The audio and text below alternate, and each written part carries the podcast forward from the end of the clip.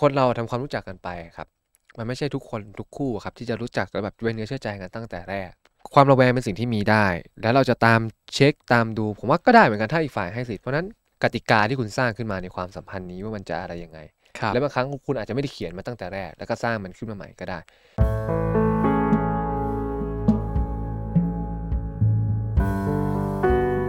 คุณกำลังฟัง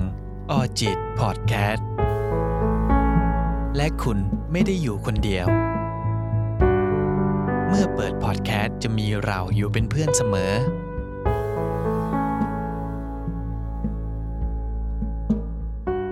ทำไมเราชอบระแวงแฟนมากเกินไปนะครับ เราจะปรับมุมมองอย่างไรดี เพราะว่าการที่เราระแวงแฟนมากเกินไปบางทีก็อาจจะทำให้เราอึดอัดใจได้นะครับว่า เอ๊ตอนนี้เขาทำอะไรอยู่ เขาอยู่กับใคร เขาคุยกับใคร หรือคนที่คุยกับเขานั้น เป็นอะไรกับเขานะครับ ผมเชื่อว่าความรู้สึกนี้ก็คงไม่มีใครชอบหรอกครับ แม้กระทั่งตัวแฟนเราเองก็คงไม่ชอบความรู้สึกที่เราเป็นแบบนี้เช่นเดียวกัน เพราะบางทีเราก็อาจจะ react หรือว่าสะท้อนไปในพฤติกรรมที่เขาอาจจะเรียกว่างี่เง่านะครับ อย่างเช่น เขาไปคุยกับคนนี้บางทีเราก็ไป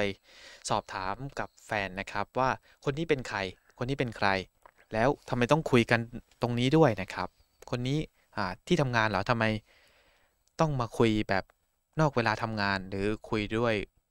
เรื่องที่ไม่เกี่ยวข้องกับการทำงานนะครับ ผมเชื่อว่าไอตัวเราเองก็เบื่อนะครับที่เป็นแบบนี้เพราะเราเองก็อึดอัดที่ต้องคอยจับผิดแฟนนะครับ ส่วนตัวแฟนเราเองก็คงรู้สึกเหนื่อยเหมือนกันที่เราเป็นแบบนี้นะครับ และตัวเราเองก็ไม่ชอบ และในคำถามนี้เขาถามมาว่า ทำไมเราชอบระแวงแฟนมากเกินไป เราจะปรับมุมมองอย่างไรดีครับ ในกรณีที่เราระแวงแฟนมากเกินไปครับ อือฮึครับ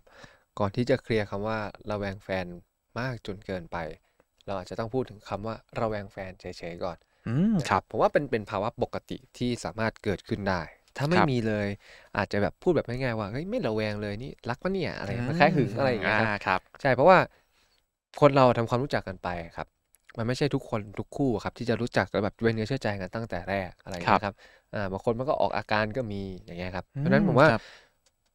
ความระแวงเป็นสิ่งที่มีได้ แล้วเราจะตามเช็คตามดู ผมว่าก็ได้เหมือนกันถ้าอีกฝ่ายให้สิทธิ์เพราะฉะนั้นอย่างที่บอกครับมันอยู่ที่กติกาที่คุณสร้างขึ้นมาในความสัมพันธ์นี้ว่ามันจะอะไรยังไงครับและบางครั้งคุณอาจจะไม่ได้เขียนมาตั้งแต่แรก แล้วก็สร้างมันขึ้นมาใหม่ก็ได้ เพราะฉะนั้นถ้าเกิดระแวงหรือต่อให้แบบตามจุกจิกจุกจิกมากขนาดนั้น แล้วตามเช็คจนจุด ผมว่าถ้าแบบถ้าคุณวิ่งจนสุดทางอะครับแล้ว เขาก็ไม่ได้มีอะไรเขาบริสุทธิ์ใจแล้วคุณเชื่อ แล้วคุณหายระแวงเนี่ยผมว่าโอเค ปกติครับอ่าเป็นเงื่อนไขที่รับได้การกระทำที่รับได้ แต่การระแวงมากจนเกินไป มันถึงขั้นแบบต่อให้ได้จนสุดทางแล้ว คุณก็ยังระแวงอยู่ ต่อให้เขาไม่มีอะไร ก็ยังระแวงอยู่อ่านะครับเนี่ยผมมีเพื่อนคนหนึ่งเป็นเพื่อนผู้หญิงสนิทกันมากเนี่ยครับ เพื่อนผมเคยถามผมว่า ไปไหนมาไหนกับกับมันเนี่ยสองต่อสองอย่างเงี้ย เออตอนนั้นผมมีแฟนมันถามว่าแฟนผมไม่หึงเหรอผมบอกก็ก็ไม่หึงก็ขออนุญาตมาดีๆนู่นนี่เขาบอกเลยว่า ถ้าเกิดแบบสลับกันนะ เนี่ยถ้ากูเป็นแฟนมึงนะอย่าว่าแต่ขอเลย แค่มึงเอ่ยปากเนี่ย กูก็คิดละอือืมครับ อะไรอย่างเงี้ยเลยอะครับ อืมก็คือแบบมันจะเป็นช็อตที่แบบค่อนข้างระแวง อืมเพราะว่าคนที่มีความระแวงมากจนเกินไป จะเป็นจุดที่แบบไม่สามารถควบคุมความระแวงของตัวเองได้ ไม่สามารถควบคุมความรู้สึกอันนี้ได้ และแบบจะต้องตอบสนองความรู้สึกนั้นอยู่ตลอดเวลา แม้ว่ามันในความเป็นจริงจะไม่ได้มีอะไรเกิดขึ้นเลยก็ตาม เพราะฉะนั้นความระแวงเป็นภาพสะท้อนของความกลัวครับ แปลว่าเรากำลังมีความกลัวบางอย่างในความสัมพันธ์อยู่ เช่น กลัวว่าเขาจะนอกใจ กลัวว่าเขาจะอืมเปลี่ยนไป กลัวว่าเขาจะหายไปจากเราอย่างเงี้ยครับอืมอืมครับ ทีเนี้ยคนส่วนใหญ่ที่กลัวประมาณเนี้ยครับ มักจะมีประสบการณ์เลวร้ายในอดีตมาก่อน เช่น เจอเหตุการณ์กระทบกระเทือนทางความสัมพันธ์รุนแรงมากๆ หรือได้มีไม่มีความมั่นคงทางจิตใจ ผ่านการเลี้ยงดูของคุณพ่อคุณแม่อย่างเงี้ยอืมคครัรับบอ่าผมจะแบ่งเป็นสอง frame แบบนี้นั้น frame แรกเจอความรู้สึกหรือเจอประสบการณ์ที่มันรุนแรงมากๆ ก็เพื่อนผมอีกนั่นแหละอืม reference จากเพื่อนเยอะมากต้องขอบคุณเพื่รัอนบด้วยนะฮะเพื่อนผมคนหนึ่งเป็นผู้หญิงที่ดีมาก มีแฟนคครับรั้งแรกครับตอนอายุสิบหกเป็นคนดีมาตลอดครับ แฟนคนแรกคบได้หนึ่งปีโดนผู้ชายนอกใจ ครับ มีแฟนอีกทีตอนอายุสิบแปดคบได้สองปีโดนผู้ชายนอกใจ มีแฟนอีกทีอายุยี่สิบสองคบได้สองถึงสามปี ก็โดนผู้ชายนอกใจอีกโดนอย่างเงี้ยซ้อนกันสามครั้ง ครับ แล้วเขารู้สึกแบบเจ็บแบบเจ็บมากอะไรอย่างเงี้ย สิ่งหนึ่งที่เขาได้เยียวยาตัวเองเขารู้สึกว่าในเมื่อมันเป็นคนดีแล้วอะ ไม่เคยได้รับสิ่งที่ดีงั้นกูไม่มีเหตุผลให้ให้กูต้องดีแล้ว ก็เลยเป็นผู้หญิงแบดแบดแทนอ่าแต่เนื้อแท้ยังดีอยู่ แต่ลุคครับที่เขาแสดงออก มันจะดูแบดดูก้าวร้าว แต่จริงๆเขาเป็นผู้หญิงที่แบบน่ารัก แล้วก็อบอุ่นมากอะไรอย่างเงี้ยครับ อืมเพราะฉะนั้นพอมันเกิดการฝังใจ คนเราก็จะเกิดการเรียนรู้ขึ้นมาใหม่ อย่างอันเนี้ย เพื่อนผมเรียนรู้ว่าในเมื่อกูดีไม่ได้งั้นกูแบดก็ได้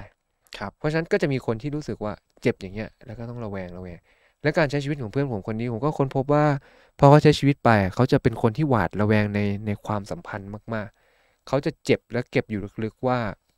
เขาเนี่ย กลัวนะกลัวมาก แต่เขาควบคุมความกลัวนั้นไว้ อ่า เป็นไทป์ที่ควบคุมได้ แต่จ็บครับกลัวอยู่ความกลัวไม่เคยหายไปไหน เพราะฉะนั้นคนที่หวาดระแวงมากจนเกินไป คือ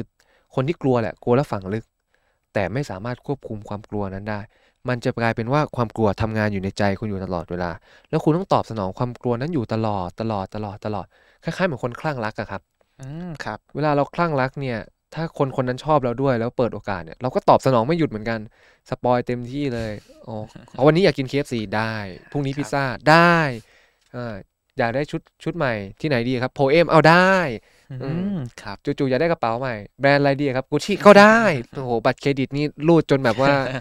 โอ้โหบัตรเครดิตไหมเลยทีเดียวอย่างเงี้ยฮะเพราะว่ามันต้องตอบสนองอยู่ตลอดเวลาครับความรู้สึกแบบเนี้ยเพราะฉะนั้นคนที่หวาดระแวงแฟนมากจนเกินไปมักจะเป็นคนที่ไม่สามารถควบคุมความกลัวของตัวเองได้อืมครับอ่าครับอย่างเงี้ยผมก็แตะให้พื้นๆก่อนว่ามันเป็นในระดับที่ว่าคุณมีประสบการณ์ที่ฝังใจและเจ็บปวดมาก แล้วคุณก็เรียนรู้มันมาแบบนั้นว่าคุณจะต้องระแวง เพราะคุณหวาดกลัว แล้วแต่คุณไม่สามารถควบคุมมันได้ครับ ไม่ว่าจะมีหลักฐานอะไรมายืนยันก็ตามสุดท้ายไม่มีอะไร confirm คุณและหักล้างความกลัวนั้นได้เลย มันยังคงเป็นความกลัวที่เป็นตราบาปและตราตรึงอยู่ในใจคุณอยู่เสมอเสมอมต้องได้ครับการเยียวยารักษาอย่างตรงไปตรงมา แล้วก็อย่างลึกไปในประสบการณ์เดิมที่คุณเจ็บปวด มันถึงจะหายได้อย่างเนี้ยครับ แต่อีกกรณีหนึ่งเป็นคนที่อาจจะไม่ได้เคยเจอประสบการณ์แบบนี้ แต่ใช้ชีวิตมาก็มีการหวาดระแวงเป็นทุนเดิมอยู่แล้วอะไรอย่างเงี้ยครับ อืม เป็นคนที่แบบไม่ได้รับความผูกพันจากพ่อแม่มาเพียงพอ ผมจะไม่ใช้คำว่าเติมเต็มอย่างเงี้ยครับ เพราะว่าไม่มีใครเป็นพ่อแม่ที่เพอร์เฟกและสมบูรณ์แบบอืมอยู่ครับที่ว่าเราเป็นพ่อแม่ที่ดีตามสมควรไหม เราได้เป็นลูกที่ได้รับการเลี้ยงดูมาดีตามสมควรไหม ดีตามสมควรคือดีพอที่มันจะสร้างพื้นฐานทางสุขภาพจิตที่ดีของคุณได้ เพราะฉะนั้นในคนกลุ่มเนี้ยครับก็ขาดความผูกพันตามสมควรดีตามสมควรมา ขาดความรักที่ มากตามสมควรเช่นเดียวกัน เพราะฉะนั้นอย่างที่ผมบอกไปแล้วว่ามนุษย์ต้องได้รับจากพ่อแม่ก่อนคือความรักความอบอุ่นความผูกพันพอมันไม่ได้มันก็ต้องไปแสวงหาจากเขาครับ ซึ่งประเภทของการเลี้ยงดูที่จะสร้างการหวาดระแวงเนี่ยเป็นประเภทของการข่มขู่ลูก การที่แบบดึงความรักกลับมาจากลูกชอบสร้างเงื่อนไข ลูกทำอันนี้ไม่ได้ พ่อจะไม่ให้ความรักทำอันนี้ไม่สำเร็จแม่จะไม่ให้ความรัก เป็นความรักที่แฝงมาด้วยเงื่อนไขที่ต้อง challenge challenge challenge challenge อยู่ตลอดเวลา เป็นความรักเป็นความสัมพันธ์ที่ทำให้เขารู้สึกว่าความสัมพันธ์ของเขากับพ่อแม่ ความรักของเขากับพ่อแม่จะหายไปเสมอเมื่อเขาเป็นคนที่ดีไม่พอสำหรับพ่อแม่ หรือเขาไม่ตอบโจทย์พ่อแม่นั่นจะทำให้เขาหวาดระแวงอย่างมหาศาลแล้วพอเขามาสร้างความสัมพันธ์เองเขาจะติดสิ่งนี้มาด้วย นั่นครับจะทำให้เขาเป็นคนที่หวาดระแวงแฟนมากจนเกินไปอันเนี้ยครับอืมทีนี้ถ้าถามว่าเราจะปรับเปลี่ยนมุมมองอย่างไรก็อย่างที่บอกครับ จุดเนี้ยมันอยู่ในจุดที่ลึกมากๆ ผมพูดตรงๆว่าถ้าคุณเป็นใครสักคนหนึ่งที่เป็นแบบนั้นจริง ๆ การพบนักวิชาชีพคือโจทย์ที่เป็นช้อยที่ตอบโจทย์ที่สุดแล้วแหละ ไม่มีอะไรจะตอบโจทย์ไปมากกว่านี้แล้ว เพราะหลาย ๆ ครั้งการพยายามปรับเปลี่ยนมุมมองความคิด หรือ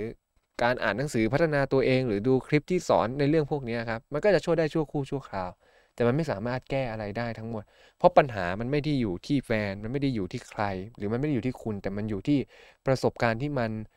ไม่ได้ดีมาตั้งแต่แรกแล้วมันขาดการเติมเต็มจนไม่สามารถสร้างความมั่นคงได้เพียงพอในเรื่องนี้นี่เองแบบเนี้ยครับอืมครับ สมมุตินะครับสมมุติว่าอ่าปัจจุบันนี้เราเคยอยู่กับแฟนนะครับ ที่เคยนอกใจเรา มันก็อาจจะส่งผลให้เรามีความระแวงเขามากกว่าปกติด้วย อันนี้ก็เกี่ยวข้องด้วยใช่ไหมครับ อันนี้ก็เกี่ยวข้องครับ เพียงแต่ว่าผมอาจจะไม่ได้พูดถึงเพราะว่ามันอาจจะยังดูดูไม่ชัดเท่าไหร่อืมครับ แต่ว่ามันก็จะ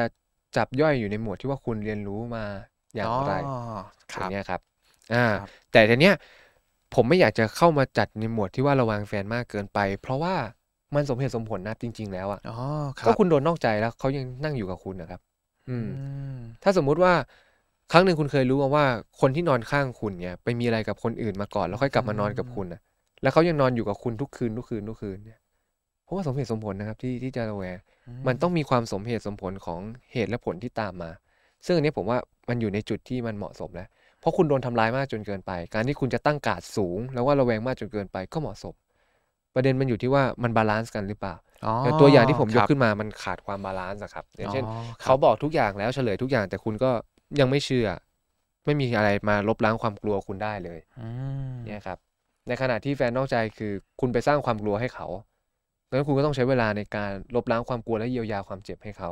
อืมดังนั้นถ้าในระหว่างทางจะโดนระแวงก็ไม่แปลกเลยอย่างเงี้ยครับ อืมครับ ถ้าให้ผมสรุปนะครับ ก็จะมีอยู่สองสาเหตุด้วยกัน อาจจะมาจากประสบการณ์ในอดีต แล้วก็เรื่องราวที่ฝังลึกอยู่ในหัวใจนะคครัรับบส่วนเรื่องที่แก้ยากก็คงเป็นเรื่องที่ฝังลึกอยู่ในใจ เพราะบางที ตัวเราเองก็ยังไม่รู้สาเหตุแท้ที่แท้จริงเลยอืมนะครับ ก็อาจจะต้องลองเข้าไปค้นในใจของตัวเราเอง ถ้าเกิดว่าเราไม่สามารถที่จะทำแบบนั้นได้ หรือเราไม่พบจริงๆ การพบผู้เชี่ยวชาญทางด้านนี้ก็อาจจะเป็นหนึ่งในคำตอบที่คุณผู้ฟังอาจกำลังต้องการอยู่นะครับ ผมอยากจะ